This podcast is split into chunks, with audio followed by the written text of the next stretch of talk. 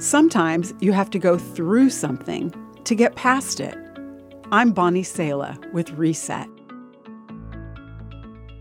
Whether it's the pain of loss, the pain of childbirth, or the pain after knee replacement surgery, there's only one way to go, and that's through the pain. In contrast to religions or philosophy, pain is addressed by Christianity in its offer of a suffering Savior. The Bible says that Jesus was a man of sorrows, acquainted with deepest grief. Elisabeth Elliot was a woman who lost one husband to murder and another to cancer.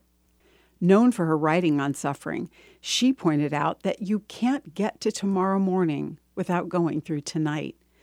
The child cannot be born without going through the straight and narrow gate, which is the birth passage, and the mother can't give life to the child without suffering.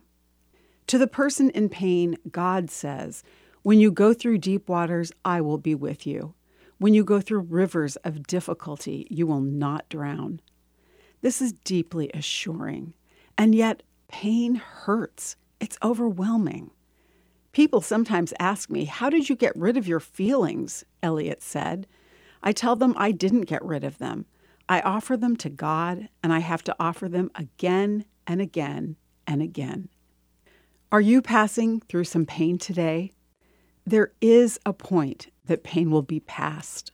Scripture promises He will wipe away every tear from their eyes, and there will be no more death, or sorrow, or crying, or pain. I'm Bonnie Sala with Reset. To hear this again, read or share this, or to find more resources like this, visit guidelines.org.